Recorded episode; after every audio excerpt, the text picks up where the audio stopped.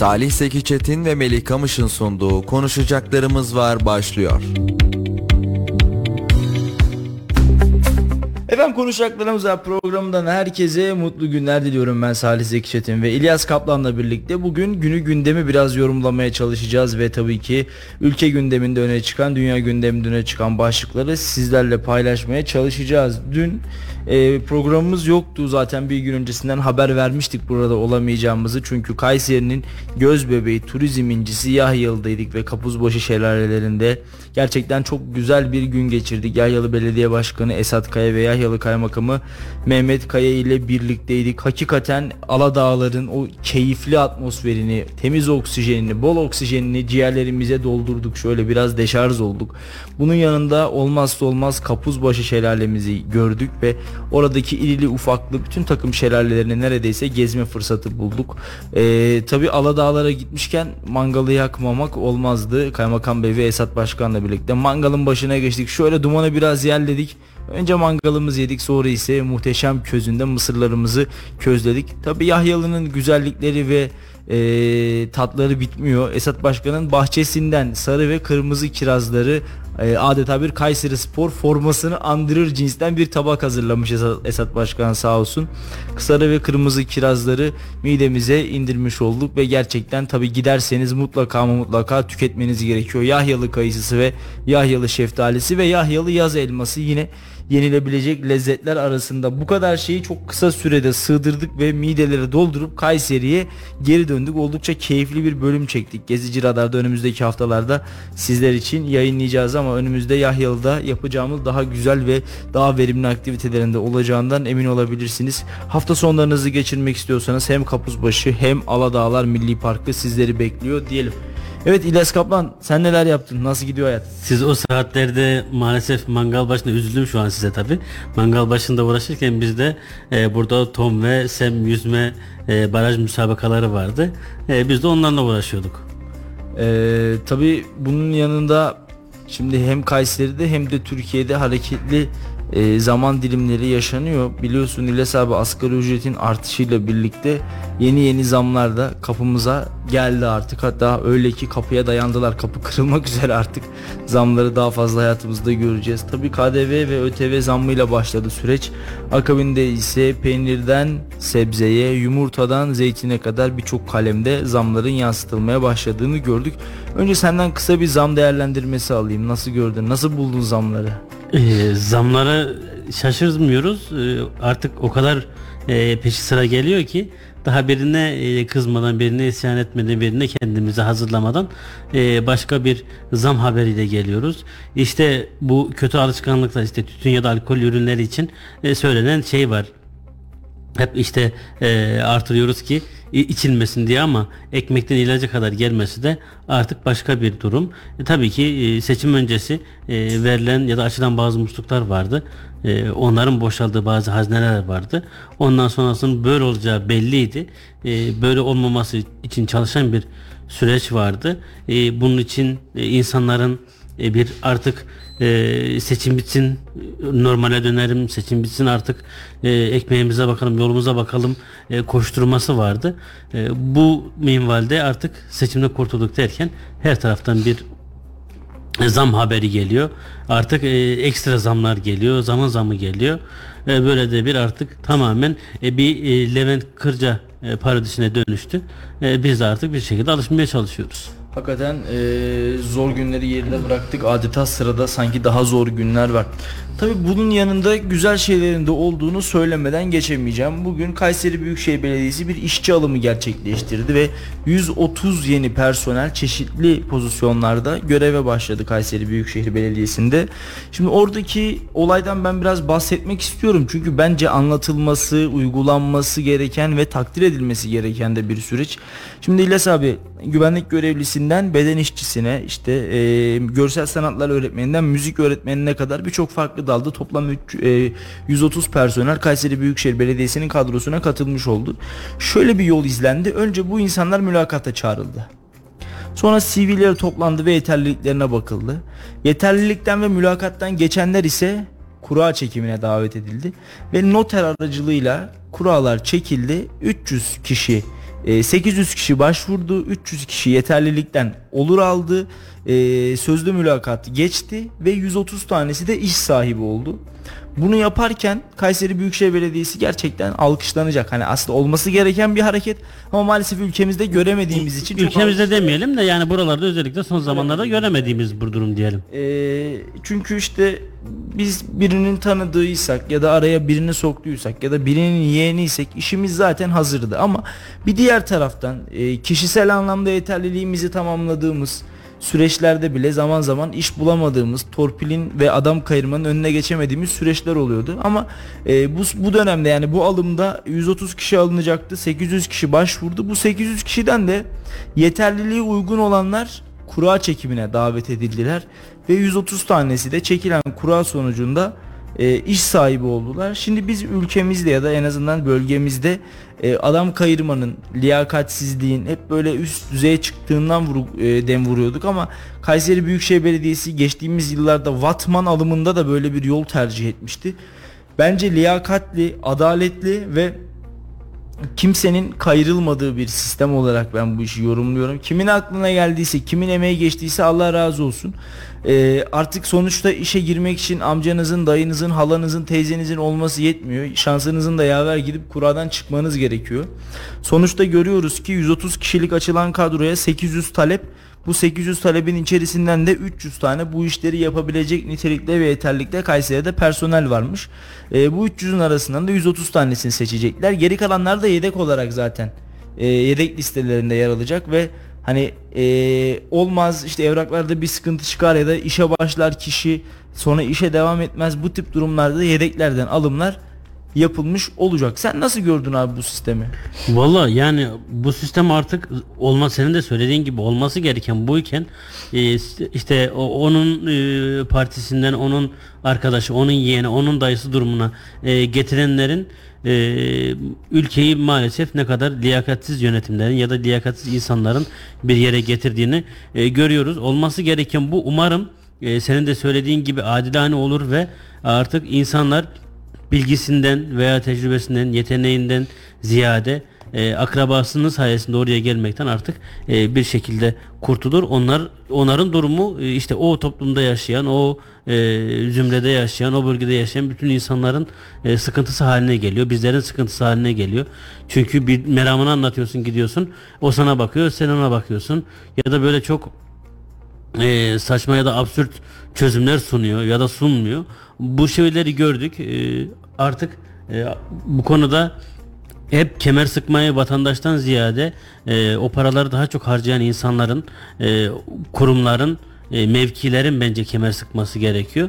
İnşallah senin de söylediğin gibi gerçekten adilane bir işe yerleştirme olmuştur, işe alım olmuştur da o insanlar da hakkıyla helal kazançlarını kursaklarından geçirirler. Tabii önemliydi abi, çünkü hani bir noktada Büyükşehir Belediyesi gibi şehrin aslında belediyecilik anlamında abiliğini yapan, belediye başkanı Sayın Memduh Büyükkılıç da fiziki olarak şehrin abiliğini üstlenen bir yapıda hani Büyükşehir Belediyesi'nden böyle bir hamlenin gelmiş, böyle bir adımın gelmiş olması herkes için sevindirici. Çünkü biliyoruz yani bir iş arama olayına girildiğinde hemen işte tanıdığı olan insanlar o iş yeri sahibini ya da o yetkili kişiyi telefonlarla aramaya başlıyor. İşte falancanın oğlu var, işte benim adamım, işte falancanın yeğeni var, bizim evladımız, bizim çocuğumuz. Ama hani bizim evladımız, bizim çocuğumuz, bizim arkadaşımız, bizim abimiz, bizim kardeşimiz maalesef bazen iş yerlerinde maalesef demek istemiyorum buna, yani bazen iş yerlerinde yeterliliğe hasıl olmuyorlar. Ki belediye gibi kamu kurum görevi ifa eden, yani oradan aldığınız maaşın her bir kuruşunda bu şehirdeki her bir insanın hakkı geçmişken, işte her bir çocuğun, her bir yetimin hakkı geçmişken ince eleyip sık dokumanız gereken ve bunun sonunda karar vermeniz gereken bir süreci yaşıyorsunuz aslında. Umarım bu diğer belediyelerimize, kamu kurum kuruluşlarımıza, hatta ve hatta bütün işletmelerimize örnek olacak cinsten bir süreç olur. Gerçekten ihtiyacımız olan tablo bu. Görmek istediğimiz tablo bu. Çünkü son yıllarda en fazla liyakatsizlikten yakınıyoruz. İşte örneğin bazen görüyoruz, hani çok şükür bizim üniversitemizde henüz rastlamadık ama üniversiteler bir ilan açıyorlar ve adeta kişiye özel açılmış. Şimdi işte bir yere biri alınacak ve işte adam ilanı açmış İlyas abi. İşte bir erkek olması şartı var. İşte daha önce 10 yıl spor muhabirliği yapmış olması lazım. Son 2 yıldır adliye muhabirliği yapmış olması lazım. İşte uzun sakallı, işte orta boylu, uzun saçlı, işte saçını arkadan bağlayan, işte kolunda bir tane dijital saati olan, öbür kolunda bir tane doğal taş bilekliği olan birini arıyoruz. Kriterler bunlar. Bu kriterleri taşıyan Kayseri'de ya da Türkiye'de kaç tane insan olabilir? Herhalde bir tane olur, o da sensin zaten. Böyle kişiye özel açılan eleman alım ilanları maalesef bizim ülkemizde son yıllarda kamuya girişte ciddi manada güven sorununu hepimizde hissettirdi. Ama dönüp baktığımızda Kayseri Büyükşehir Belediyesi'ne parantez açıp tebrik etmek gerekiyor ki en azından bir yerden de başlamak gerekiyor. Bu arada Kocasinan Belediyesi de yıllardır bu uygulamayı gerçekleştiriyormuş. Noter huzurunda onlar da yine aynı şekilde kura çekerek personel alımlarını sağlıyorlarmış. Hem Kocasinan Belediyesi'ne hem belediye başkanı Ahmet Çolak Bayraktar'a teşekkür edelim. Varsa başka bu şekilde kurayla, mülakat sonrası kurayla alan belediye veya kamu kurum kuruluşu, onları da bize iletirseniz bizler de en azından Sezar'ın hakkını Sezar'a teslim etmiş olalım. Çünkü hak ediyorlar, hakikaten hak ediyorlar. Olması gerekeni yaptıkları için değil, bu bozuk ve kokuşmuş düzende en azından bir nebze de olsa insanların yüreğine su serpip adil ve liyakatli bir şekilde o kadroları doldurmak için mücadele ediyorlar. Ondan dolayı biz de bir kez daha bu şekilde çalışan kamu kurum kuruluşlarına teşekkür edelim. Hassasiyetler önemli. Az önce de dedim ya, belediyelerimizin cebinden çıkan para, yakılan elektrik, kullanılan doğalgaz bile bu şehrin insanların cebinden çıkan paralar, sonuçta doğru kaynaklara doğru şekilde aktarmak her birimizin boynunun borcu diye düşünüyorum. İlyas abi, bir diğer gelişmeyi aktarayım istersen. 18-25 yaşını ilgilendiren, 18-25 yaş arasındaki gençleri ilgilendiren bir gelişme var burada.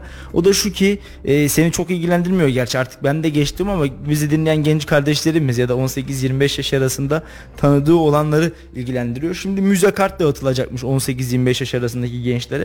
Ben hatırlıyorum üniversite dönemimde bizler de özellikle Kapadokya bölgesine gittiğimizde oradaki birçok müzeye girmek için müze kart çıkartırdık ya da para öderdik ve gerçekten bu gençler için bence önemli bir atılım. Çünkü ülkemizde görülmesi gereken değerlere hasıl olan birçok müzemiz var. Özellikle Anadolu tarihinin ne kadar eskilere dayandığını her fırsatta anlatıyor ve dile getiriyoruz. İşte Kültepe Kaniş Krallığı ile 6000 yıl geçmişe dönerken hemen yanı başımızdaki Kapadokya Krallığı'nda geçmiş yıllardaki medeniyetlerin ne kadar ileri boyutlarda işler yapabildiğini görmüş ve şahitlik etmiş oluyoruz. Bütün bunlara baktığımızda da 18-25 yaş arasındaki gençlerimizin bütün müze ve öğren yerlerine ücretsiz bir şekilde girecek olması da çok güzel. Yalnız ben burada Sayın Valime bir parantez açmak istiyorum gerçekten. Çünkü bu Türkiye'de yeni uygulamaya başlayan, Türkiye genelinde yeni uygulamaya başlanan bir proje oldu. Fakat geçtiğimiz yıl Sayın Valimiz Gökmen Çiçek'le birlikte Güpküpoğlu konağı, şu anda Etnografya Müzesi diye bildiğimiz bir müzemiz var. Oraya gittiğimizde orada Sayın Valimiz demişti ki üniversite öğrencilerine burayı ücretsiz getirelim. Sonra oradaki yetkili de demişti ki Sayın Valim getiremeyiz çünkü burası Kültür Bakanlığı'na bağlı. Kültür Bakanlığı'na bağlı yerler ücretsiz olmuyor. Tamamı ücretli. Sayın Valimiz demişti ki o zaman bu gençlere biz müze kart dağıtalım demişti ve o dönemde Kayseri'deki yanılmıyorsam 1500-2000 tane gence müze kart dağıtımı gerçekleştirilmişti ve şu anda tüm Türkiye geneline yayılacak olan bir uygulama bu. Gerçekten becerisiyle, başarısıyla ve ileri görüşlülüğüyle, hani sonuç olarak bakanlık buna bugün karar verdi ama Sayın Vali 2 yıl önce Kayseri'de bunu pilot bir şekilde uygulamıştı zaten. Buna bakmak gerekiyor. Bir devlet adamının isterse, yapmak isterse, bir bürokratın bir çocuğa da, 1000 çocuğa da, milyon çocuğa da, gence de ulaşabildiğini buradan görmüş oluyoruz aslında. Ben Sayın Valimize gerçekten 2 yıl öncesinde böyle bir uygulama yaptığı için şimdi teşekkür ediyorum. Çünkü Kayseri'de örnek olmuş, güzel olmuş. Aynen öyle. Bu zaten Kayseri'de var olan bir şeydi. Tüm Türkiye'ye de bizlerin vasıtasıyla yayılmış oldu. Emeği geçenlere teşekkür edelim. Sen neler söylersin? Senin söylediğin gibi bence de çok güzel bir uygulama ama bence Türkiye genelinde bir de şöyle bir uygulama yapılması gerekiyor bence. Şu İstanbul'da yere batan sarnıcına yapılan o fiyat politikasının bence bütün Türkiye'de olması gerekiyor. Bugün yerli bir vatandaş, yani Türkiye vatandaşı oraya 55 liraya girerken yabancılar 330 liraya giriyor. Öğrenciler ise 22 liraya giriyor. Yani bu bir yabancının bugün kazandığı ya da elindeki olan parayla bizimki bir olmadığı için bence bu gayet, yani ikisine de aynı fiyat vermek bence zaten bir adaletsizlik teşkil ediyor. Bu konuda da bence bu fiyat politikasının Türkiye genelinde olması, tabii ki genç kardeşlerimizin de bu hep spor, Gençlik Spor İl Müdürümüz Sayın Ali İhsan Kabakçı sürekli söyler 3'ten 93'e spor diye. Bence sporun yanında bu tür tarihi veya bu zenginliklerimizin de 3'ten 93'e herkesin geçmesi gerekiyor. Tabii ki genç kardeşlerimizin bu konuda biraz daha o konulara eğilmesi veya artık hem tarihi hem de kültürel alanları sevmesi ya da hobi edinmesi için bence güzel, olumlu bir gelişme, inşallah artarak devam eder. Şimdi bir diğer tarafa baktığımızda da İlyas Kaplan, Sayın Cumhurbaşkanı'nın bir açıklaması var. 3 saat kadar önce yapmış. Demiş ki Cumhurbaşkanı Erdoğan, vatandaşlarımız düzensiz göçmenler konusundaki değişikliği kısa sürede hissedecek dedi. Yani demek ki aslında toplumun birçok kesiminin rahatsız olduğu düzensiz göçmen sorununun devlet eliyle de bir şekilde artık düzenlemelere tabi tutulacağını söylüyor Sayın Cumhurbaşkanı. Hatırlayacaksın, özellikle çok uzun zaman olmadı. Yani çok hızlı gündem değişti ve çok hızlı unuttuk seçimi. Her ne kadar Kemal Bey biz seçimi kaybetmedik dese de Cumhuriyet Halk Partisi'nin kaybettiği ya da Millet İttifakı'nın kaybettiği, Cumhur İttifakı'nın ise kazandığı seçimi çok hızlı üzerinden geçsek de bir kez daha hatırlatalım. O dönemde de Zafer Partisi'nin özellikle ve diğer partilerin göçmenlerle, düzensiz göçmenlerle ilgili çıkışları öne çıkmıştı. AK Parti bu konuda çok fazla böyle ortaya bir şey atmamıştı ama günü geldi, işte Sayın Cumhurbaşkanı düzensiz göçlerle ilgili, göçmenlerle ilgili gerekeni yapacağız. Kısa süre içerisinde farkı hissedeceksiniz dedi. Bizler Sahabiye'deyiz. Neredeyse en fazla göçmenin Kayseri'de yaşadığı mahallelerden bir tanesindeyiz. Umarım bu etkiyi bizler de hissedebiliriz. Çünkü neredeyse burada şu an itibariyle azınlık sayabiliriz kendimizi. Belki günümüz itibariyle göçmenler işte Türkiye nüfusunun %6'sını, %5'ini, hatta resmi rakamlara göre %4'ünü, %3'ünü falan oluşturuyorlar ama bu uzun vadeye yayıldığı zaman yıllara sahip 10 yıl, 20 yıl, 30 yıl geçtikten sonra... Dün bir üniversite hocasıyla, bir öğretim görevlisiyle konuşuyorduk. Konu buraya geldi. Kendisi de dedi ki bizim hesaplamalarımıza göre 16 yıl sonra dedi ya da 15-16 yıl sonra, evet öyle, gençlerin dedi %67'si o düzensiz göçmenlerden oluşacak dedi. Sen de görüyorsun veya işte zaman zaman bize de gelen görüntüler var işte hastanelerden veya onların çocuk sayısından. O konuda bence çok zaten artık geç atılmış bir adım da ben o ne zaman bir fiiliyete girer, yani o ne zaman gerçeklik kazanır, ben o zaman inanırım açıkçası. Çünkü Cumhurbaşkanı görmüyor diye veya değinmiyor diye değinmek istemeyen, görmek istemeyen insanlar var. Yani şimdi bu yanlış. Bizde böyle bir sıkıntı var abi. Bu yanlış ama biz bunu şimdi söylemeyelim durumu vardı. Çünkü Cumhurbaşkanı söylemiyor diye ileri demokrasi Türkiye'de kendi söylemlerince onu dile getirmeyen insanlar vardı. İnşallah onlar da bu konuda bir artık seslerini çıkarırlar.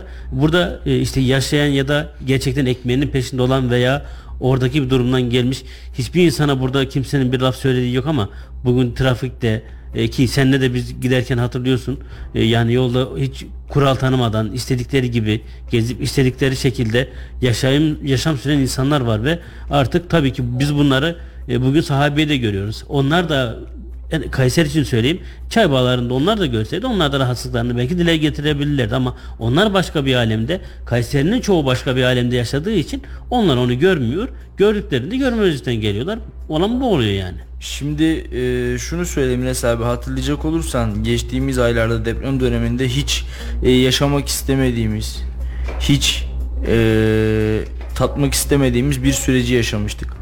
İşte Kızılay eski Genel Başkanı Kerem Kınık'ın maalesef Kızılay gibi köklü bir kurum kuruluşu sürüklemiş olduğu çadır satma hadisesine hepimiz şahitlik etmiştik ve gerçekten 7'den 70'e Ali İhsan Kabakçı'nın deyimiyle 3'ten 93'e kadar Türkiye Cumhuriyeti'nde yaşayan her vatandaşın eleştirdiği bir konuydu. Siyasiler de hatta eleştirilerde bulundu. Özellikle işte Binali Bey konuyla ilgili bir çıkış yaptı ve durumun yanlış olduğunu söyledi. Binali Bey'in oğlu da zaten Kerem Kınık'ın karşısında bir önceki seçimde adaydı ve Kerem Kınık'ın karşısında kaybeden bir adaydı, öyle söyleyelim.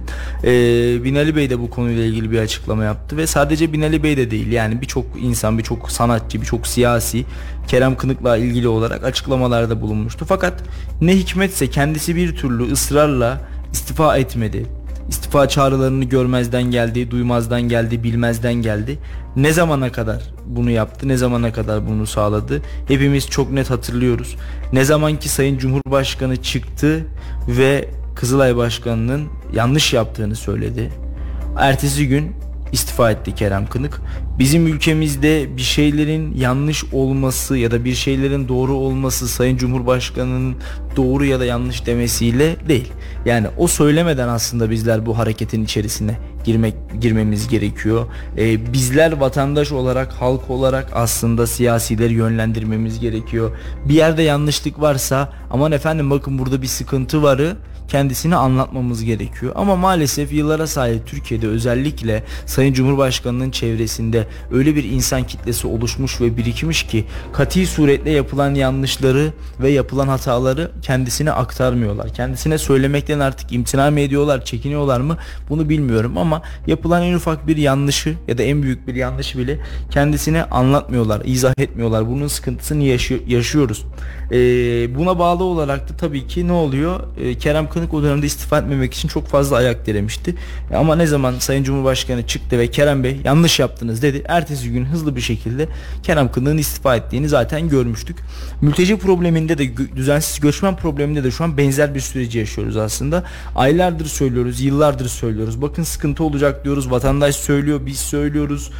Siyasiler söylüyor, uzmanlar söylüyor, öğretim görevlileri söylüyor. Ama bugün Sayın Cumhurbaşkanı söyledi. Öyle zannediyorum yarından tezi yok. Göçmenler hususunda da ciddi çalışmalara imza atabiliriz. Ama dediğim gibi halk olarak Sayın Cumhurbaşkanı'nı harekete geçirmemiz gerekiyor. O her şeyi göremeyebilir, bilemeyebilir. İnsandır sonuçta, bizim gibi et ve kemikten yaratılmış, düşünebilen, yorulabilen, zaman zaman sağlık problemleri olabilen, ailesiyle vakit geçirmesi gereken bir insandır sonuçta. Bunu unutmamak gerekiyor ve bir şekilde yöneticilerimize, belediye başkanımız olur, muhtarımız olur, ilçe belediye başkanımız, il belediye başkanımız, milletvekillerimiz, yani bizi yöneten insanlar, seçilmiş, seçtiğimiz insanlara baz alıyorum. Onların yanlış yapabileceğini, onların yanlış düşünebileceğini, hata yapabileceğini hesaba katarak bu insanları tavsiyede bulunabiliriz, bu insanları uyarabiliriz. Bakın şurada şöyle bir yanlışlık var, hata var diyebiliriz ki söylemeliyiz zaten. Karşımızdaki kim olursa olsun biz de sonuçta bu ülkede yaşayan bir bireyiz ve söz hakkımız da var. Bununla alakalı olarak da dile getirmemiz gerekiyor. Bu arada abi çiğ süte %35 zam gelmiş. Ne diyelim, hayırlı olsun mu?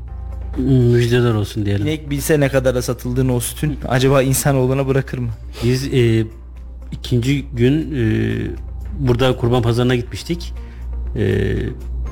Bir orada vatandaşlarla, hem vatandaşlarla görüştük. Vatandaşlar fiyatın çok fazla olduğunu, geçen seneden bu seneye fiyatın çok arttığını söylediler. Tabii de besicilerle görüştük. Tabii ki besicilerdeki, bunu daha sonra da haberleştirmiştik de aynı zamanda. Besiciler gerçekten kan ağlıyor. Bayram birinci günle ikinci gün arasındaki aldığımız yem fiyatı değişiyor diyor. Yani o insanları da anlamak lazım ama şöyle de bir durum oluyor. Bu maalesef birçok dalda gördüğümüz sıkıntılar. İnsanlar orada pek bir şey söylemiyor ya da bir yetkili geldiğinde ya da o yetkilinin yanındakiler burası yeri değil diye söyletmiyor. O insanlar da sesini, o sezlenişini dile getirmiyor. Ama daha sonra bizde veya kendi aralarında sürekli sezlenişte bulunduklarını görüyoruz. Bence onların temsilcilerine de çok büyük iş düşüyor. Hem de çok büyük vebale giriyorlar bence.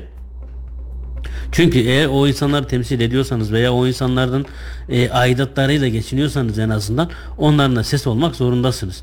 Şöyle bir şey, sen şimdi Cumhurbaşkanı'na kim söyleyebilir ya da bir parti yetkilisi veya il yönetimindeki herhangi biri Cumhurbaşkanı'nın yaptığına yanlış, gerçekten yanlış yapsa da bunu söyleyebiliyor mu? hangi partiye söyleyebildi bu zamana kadar? Ve biz demokratik bir ülkede yaşadığımızı iddia ediyoruz. İşte şimdi oraya geleceğim İlyas abi, ama öncesinde besicilerle ilgili bir örnek vereyim. 2 sene önce Kurban Bayramı'nda bir meclis üyemizle beraber kurban pazarına gittik. Orada bir besici abimiz vardı. Ya başkanım dedi, şöyle sıkıntılarımız var, böyle problemlerimiz var, satışlar çok düşük, nasıl olacak bu iş bilmiyorum falan, böyle konuştu, anlattı.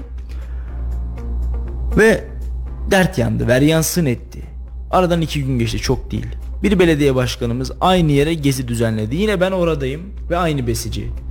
Sayın Başkanım dedi, Allah sizden razı olsun, satışlardan çok memnunuz, satışlar çok güzel, hiçbir sıkıntımız yok, hayvan pazarında sorunumuz yok.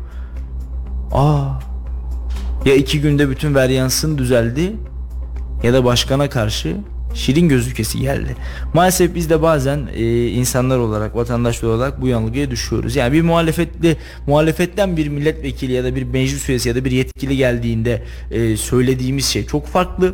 İktidarın gücün elinde tutan bir belediye başkanı ya da bir milletvekili geldiğinde söylemimiz tamamen farklılaşabiliyor. Bunlara da tabii ki ne yapmak lazım? Dikkat etmemiz gerekiyor. Söylediğimizin yaptıklarımızla en azından 2 gün içerisinde bu kadar fazla değişkenlik göstermemesi gerekiyor. Ama abi işte insanoğluyuz, yani aman oradan başımıza bir iş gelir mi? Korku psikolojisiyle aman buradan başımıza bir sıkıntı gelir mi sorusu aklımıza geldiği zaman tabii ki kafamızdaki şey 360 derece otomatikman dönmüş oluyor gerçekten. Buna bağlı olarak tabii ki zamanı ve süreci izleyeceğiz, ama besicilerimiz olsun veya bu noktada para kazanan, işte sütü satan insanlar olsun ve alan vatandaşlar olsun, ciddi manada bundan etkilenecek. Yani bugün süt fiyatı nerelere yansıyacak? Ya da besicilikte değil ki, yani tarımda da göreceğiz bunu. Öyle. Çünkü insanlar artık o mahsulünün yeteri kadar para ettiğini görmeyince, ki bugün artık yavaş yavaş haberlerde de gelmeye başladı. İnsanlar artık zeytinliklerini veya limon ekilen o bahçelerini imara açtırmış ve oralara artık insanlar ev yaptırıyor. Bugün oradan kazanacağı 3 kuruşa hem daha çok yemek verecek. Oraya veriyor bir müteahhite. Kat karşılığı. Birinin ikisinin kirasını alsa, birinde de otursa kendi. Artık insanın bir geçim derdi kalmıyor. Ama olan tabii ki bundan sonra çok önceden seninle yine konuşmuştuk bunu. Biz bu zamana kadar dilim karpuz ne bilmezdik. Adam, insanlar karpuza bakardı ya da çoğu zaman bir piknik alanına gittiğinde yani yenmemiş, oraya hayvanlara bırakılan karpuzları görürdü. Şimdi böyle dilim dilim satılan ve ilk zamanlarını para etmeyen bir meyve durumuna geliyor yani. Geçen, böyle gidecek. Abi bir videoya denk geldim, işte karpuzu israf etmiyoruz başlığıyla bir reels video çekmişler. Karpuzu normal kesiyorlar, işte servis ediyorlar. Kalan kabuğunun da dış kısmını soyuyorlar. Sonra beyaz kısım var ya, orayı küçük küçük kesiyorlar. Baktım reçel yapıyorlar. Karpuz kabuğu reçeli. Ya karpuzun kaç kuruşu da reçeli olur hale geldi bir anda. Yani ona yakacağın, doğalgaz harcayacağın, işte şeker var. En azından yani ya ocakta ya da ateşte onu kaynatacaksın. Ne gerek var? Aynen öyle, ona acıman gerekiyordu. Ama işte biz eskiden ne reçeli yapardık? İşte vişne reçeli, portakal reçeli, gül reçeli, çilek reçeli. Şimdi karpuz kabuğu reçeline doğru dönmeye başladık. Biz diyorum ya, hep aynı örneği veriyorum ben, ama belki dinleyiciler hatırlayacaktır. Avrupa'yı çok kıskandık herhalde. İşte Avrupa'da elma dilimle satılıyormuş, taneyle satılıyormuş portakal. Mandalinayı 1'er 2'şer alıyorlarmış. Biz de herhalde o kadar çok özenmiş olacağız ki Avrupa'ya. Bizler de şimdi elmayı, armutu taneyle, karpuzu dilimle almaya başladık. O konuya hiç girmeyelim. Şimdi artık zaten gelmeye de başladılar ya. Biraz önce de bir haber okudum. Orada yanılmıyorsam 931 bin euro para getirirken bir gurbetçinin biri Bulgaristan'da yakalanmış. Yani bir taraftan da böyle işte bayrak açan, işte vatan çok güzel, kıymetini bilin diyen insanların inatla da gelmemesi bence ayrı bir tezat. Şimdi artık orada ırkçılık var deniyor. Orada işte artık bunanın şartları çok ağırlaştı deniyor. Hem düzenleri var. Hem köyünde hem artık kentinde, kent merkezinde evleri oluyor. Ama inatla hep geri gidiyorlar. İşte bildiğiniz gibi değil. Ya bizim bildiğimiz gibi değilse en azından bizim bildiğimize bir bari saygı duyun. Evet. O tür şeyler de olmuyor. İşte biz de yavaş yavaş artık yakınlarımız geldi. Bu konuşmayı çok duyuyoruz. Ama hepsinin söylediği bir şey var. Fiyatlar çok artmış. Fiyatlar, yani biz para yetiremiyoruz. Burada yaşayan insanlar nasıl yetirsin diyorlar. O zaten onu biliyorlar ama onun da geri sonucu tutup yine yani faturası yine vatandaşa kesiliyor. Bu kısır döngüde de yaşayıp gidiyoruz. Yani şimdi dertli olan çok dertli, dertli olmayan hiç dertli değil yani. Ya da dertli olmayıp dertliymiş gibi gözüken bir kesim de var. Şimdi İlyas abi hiç konuşmayan bir kesimimiz de var. Yani gelen zamlara da hiç konuşmayan, yapılana da hiç konuşmayan, iyiye de konuşmayan, kötüye de konuşmayan bir kesimimiz var. Onlar sadece hayatlarında geçim kaygılarını gidiyorlar, işlerine gidiyorlar, evlerine geliyorlar. Siyasetle, market fiyatlarıyla, pahalılıkla ya da ucuzlukla herhangi bir şekilde işleri, güçleri yok. Bu arada Halil abi yolda bizi dinliyormuş. Kendisine selamlarımızı selam söyleyelim. Abi şimdi bir diğer tarafta şehrimizin bence kanayan bir yarası diyeyim artık ve kronikleşmiş hale gelen geçtiğimiz dönemde Çevre ve Şehircilik Bakanımızın da yaptığı konuşmalarda uzunca süre değindiği Kayserispor. Benim bugüne kadar dedi uğraştığım en zor şey Kayserispor dedi Sayın Özseki Bakan. Şimdi şehre baktığımız zaman, şehirdeki isimlerin ağırlığına baktığımız zaman hani Sayın Özseki'ye zor gelen, ağır gelen herhalde şehirdeki herkese en zor gelir yani. Ama o zaman şöyle bir şey vardı, en azından bu kadar yani kulüpler gelir yoktu kulüpler için. Bugün sponsor var, işte canlı yayın geliri var, spor tutuldan gelen gelir var. Artık bu konuda Kayserispor'un ya da Türk sporunun bir ivme yakaladığı durum var. Önceki gibi değil. Onun için Haseki Bakan zamanında yani o başkanken veya bundan 20 yıl önce, 30 yıl önce işler daha zordu. Ama biraz şu an biraz daha kolay ama şöyle de bir durum olunca işte ne olsa harcanan para kendi paran olmadığı için bazen yanlış kararlar verebiliyorsun veya yanlış insanları oraya getirebiliyorsun. Onların yanlışını görmemesinden gelebiliyorsun. İşte bunu ben getirdim. Bu kadar da yanlış yapmaz belki deyip işte bugün Kayserispor'un hiç oynamadan giden futbolcuya para verdiği gibi veya vermek zorunda olduğu gibi bir durumla karşı karşıya geliyorsun. Bunun örneklerini çok gördük. İşte Gaziantep Spor'da zamanında oldu. Eskişehirspor'u zaten görüyoruz artık. Evet. O nedenle Kayserispor için bugün Mersin İdman Yurdu ki artık gitti yani tarih tanesinden silindi. Kayserispor çok zor durumlara geldi, geri geldi. 5. şampiyon Bursaspor hala kan kaybediyor, hala küme düşüyor.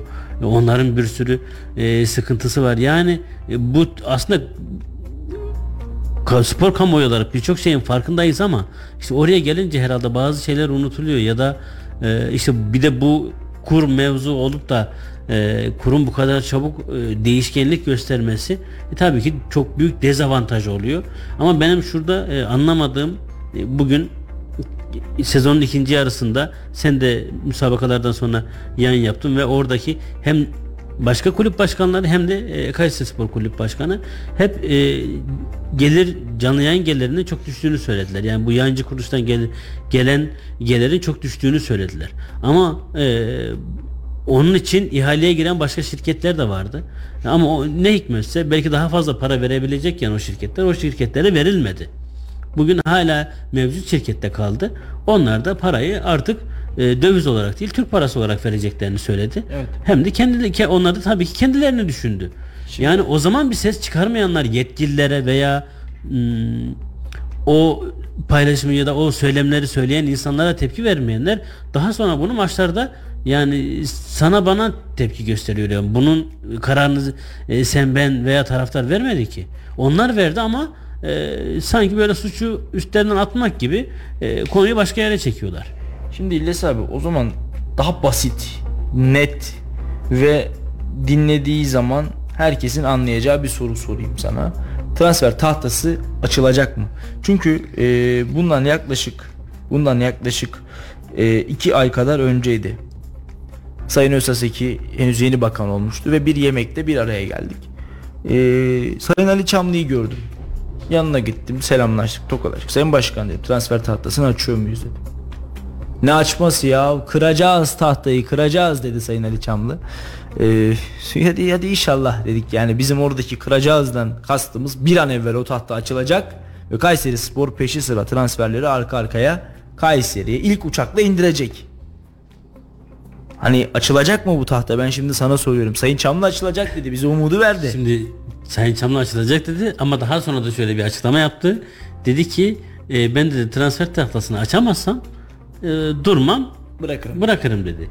Şimdi senin oraya gelmendeki amaç zaten bir nevi oydu. Başkanlık yap ve yani o transfer tahtasını aç. Şimdi spor kamuoyundan geldim. Senelerce yöneticilik yaptım. İşte onu bilirim, kişiyi bilirim. Dedi mi başkan? Dedi. Sen de oradaydın, ben de oradaydım. O zaman Onur Bulut'un menajeriyle kol kola girdi. Onur bizim kardeşimizdir dedi mi? Dedi. Daha sonra Onur gitti. Evet. Bence zaten yani orada bir bazı yanlışlar yapıldı ki tamam kampanya oraya gidebilirdi ama o depremin o en sancılı zamanları bitip de birkaç ay geçip de futbolcunun gitmesi en çok Kayserispor'a zarar verdi. En azından sezon sonuna kadar tutulmalıydı. Onun minvalinde gelelim transfer tahtasına. Bence transfer tahtası açılacaksa da şu an açılmaz. Transfer döneminin sonuna doğru. Çünkü olur da transfer tahtası açılırsa bu sefer diğer futbolcular, alacağı olan diğer futbolcular yine federasyona veya FIFA'ya başvuracak. O zaman tekrar kapanacak. Evet. Onun için benim görüşüm transfer sezonunun sonuna doğru açıp lisansları çıkartıp ondan sonra tekrar yasak gelecekse de en azından o insanlara imzalar atıldıktan sonra futbolcularla imzalar sözleşmeler imzalandıktan sonra kapanacaksa o olabilir. Ama şöyle de bir durum var ki Kayserispor'da o gün Sayın Memduh Büyükkılıç'ın da yaptığı olarak söylenen bir Kayserispor altyapısıyla ilgili bir söylemine denk geldim. Ona da çok üzüldüm açıkçası. Şöyle üzüldüm. Bugün Kayserispor U19 veya U17 takımı hala antrenmanlara başlamadı. Evet. Oradaki geçmiş dönemlerdeki hocalar altyapı yaş kategorilerinde çalışan hocalar hala hangi takımı çalıştıracaklarını bilmiyorlar. Oradaki çocuklar hepsi bugün Kayseri'de değil dışarıdaki çocuklar da var. Bu çocuklar bekliyor antrenmanların veya çalışmaların başlamasını. Yani altyapıda şu an hiçbir şey yok ki. Evet. Onun için yani eğer ki öyle bir durum söyleniyorsa en azından bugün bir saha daha ve o Kayserispor eski tesisini biliyorsun. Onun sağına veya arkasına doğru bir saha daha yapıp başkanın için eğer ki biz Kayserispor'u gerçekten akademi olarak yapalım derse ben o konuya eğilmesini beklerdim. Yani bugün herkesin temennisi o tabii ki. Kayseri'nin altyapısından bugün Nevşehir'den, Kırşehir'den, Niğde'den, Yozgat'tan, Sivas'tan ki Sivas bunu yapıyor. Sen de biliyorsun Kayseri'den birçok genç yeteneği götürdüler. Hatta milli takım düzeyine kadar da geldi onlar yaş gruplarında. Yani o çocuklar bugün Sivas'ın yaptığını Kayseri niye yapamasın? Ki o kadar artık burada bir şey de var. Etrafında o kadar il de var ve Kayserispor'un bir çekim cazibesi de var. Ona rağmen bence başkanın söylemine yani üzüldüm açıkçası. Çünkü en azından bir yere bakarak tamam düşüncesi o ama biz bunu benim aklımdan ya da istediğim bu ama şey diyebilirdi. Acaba altyapıda ne oluyor veya bir gittiğinde Kayserispor'a ziyaretinde veya oralardan geçerken bu altyapıyla ilgili neler yapılıyor oradaki insanlara sorabilirdi. Ben onu beklerdim açıkçası çünkü Memduh Başkan hiç o toplara girmeden, o dallara basmadan sadece işte bütçeyi dengeli kullanalım, parayı harur parman savurmayalım, elimizdeki futbolcularla devam edelim, altyapıdan futbolcu çıkartalım dedi. Tamam güzel, ben herkes onu istiyor zaten. Bugün Kayserispor taraftarını veya o senin de benim de tribünde gördüğümüz insanlara görsek, onlara söylesek, onlara sorsak, onlar da aynı şeyi söyleyecek. Hepimizin temennisi o. Ama bugün diyorum ya yani antrenörü bile yok veya o futbolcu başlamamış bile antrenmanlarına. Nasıl biz o futbolcuyu sezona hazırlayacağız da çok iyi olacağız? Evet. Anlatabiliyor muyum? İşte yani bugün 1980 model ki babalar yaşında araçta o futbolcular tesise gelip gidiyorlar. Yani verdiğimiz önemi görüyor musun? Şimdi bir taraftan dediği tamam ama bir taraftan da hani yapılana bakmak lazım açıkçası. Evet. Bu sadece ben Büyükkılıç, Sayın Başkan Büyükkılıç özelinde söylemiyorum. Bu bütün yetkililerimiz de söylüyor. Bazen X parti milletvekili de söylüyor, Y parti milletvekili de söylüyor. Ama bir söylediğine bakıyoruz, bir de gerçek olana bakıyoruz. Maalesef ikisi geceyle gündüz gibi farklı. İşte abi şimdi peki tuttuk transfer döneminin sonunda da şeyi açtık, tahtayı açtık. O saatten sonra hangi futbolcuyu kadromuza katacağız? Yani zaten iyi olan topçuları transfer döneminin başında ya da ortasında alıyor kulüpler. Ya o doğru ama işte orada da şöyle bir durum var ki hoca benim anlaştığım ya da konuştuğum yönetime de sunduğum birkaç isim var. Onlar bizden haber bekliyor demişti. Onlar hala kalacak mı veya bir prensip anlaşması yaptılar mı onu da bilmiyoruz. Yani tamam bu noktada amenna ama şimdi bir futbolcuya sonuçta Kayserispor'un transfer tahtası kapalı şu anda. İşte futbolcuya siz kimseyle anlaşmayın, işte biz tahtayı açacağız ve sizi kadromuza katacağız dediğimizde karşımızdaki futbolcunun bize inanma ihtimali. Hadi diyelim inandı. Senin alamama ihtimalin. Tahtayı açamama ihtimalimiz. O zaman ne olacak? Vallahi o zaman olan o futbolcuya olacak. Yani ya da o futbolcu yani şey olarak parayı alacak.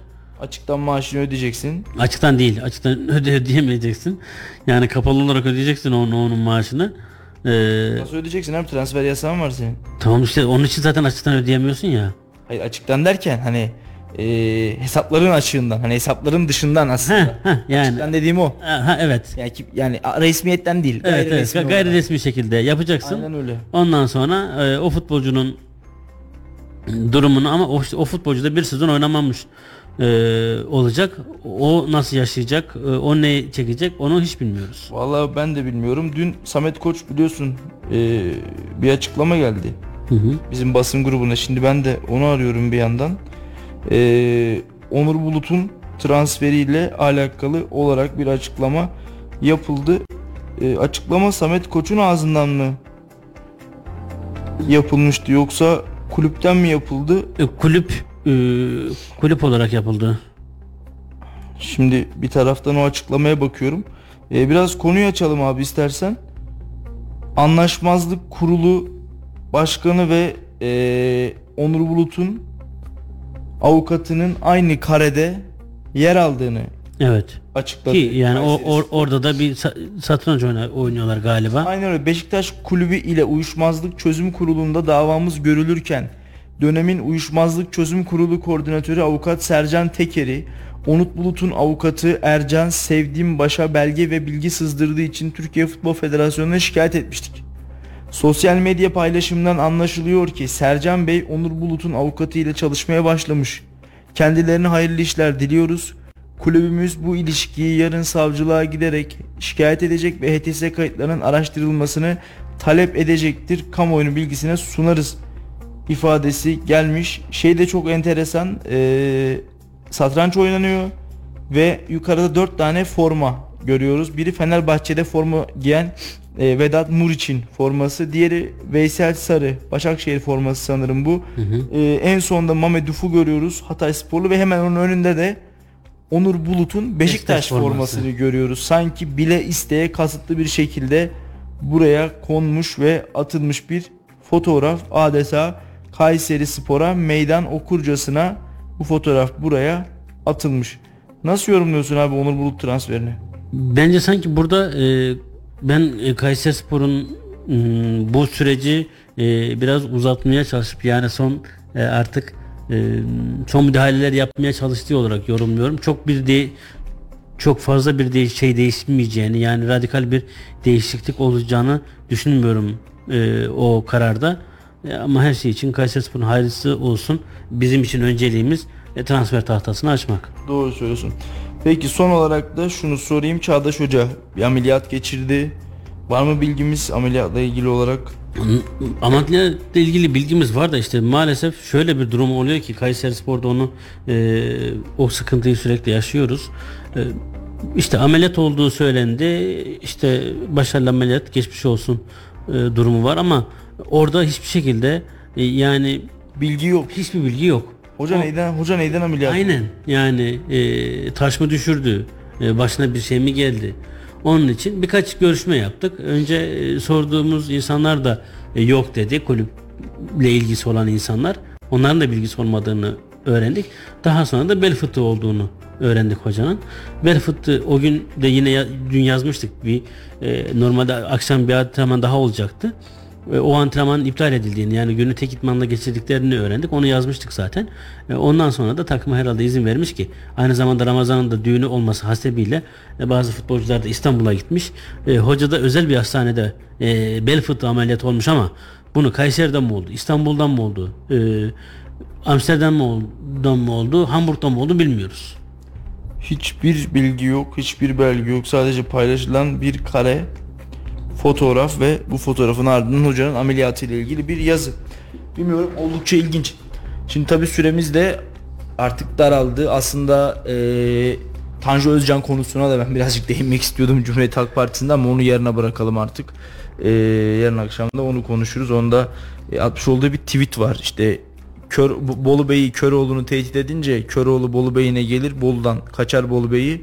Ben de diyor Bolu Köroğlu'nun torunuyum. Ankara'ya geldim. Bay Kemal nereye gittin? Kaçmışsın gibi bir ifade kullanmış. Sonra sandalye fırlatmış. Sandalye fırlatmış, açıklama yapmış filan. CHP'de de sular durulacağı benzemiyor. Bir kesim illa de değişim diyor. Kemal Bey illa ben oturmaya devam edeceğim diyor. Ne olacak ne bitecek zamanı ve süreci hep birlikte göreceğiz, yorumlayacağız efendim. Teşekkür ediyoruz. Keyifli bir yayında sizlerle olduk. 91.8 Radyo Radar, Kayseri'nin ilk ve tek haber radyosunda sizlerle birlikteydik diyelim. Yarın Melih'in deyimiyle Allah işi karışmazsa yeniden burada olacağız, ama o dakikaya kadar hoş kalın, hoşça kalın, mutlu akşamlar. Salih Sekiçetin ve Melih Kamış'ın sunduğu konuşacaklarımız var sona erdi.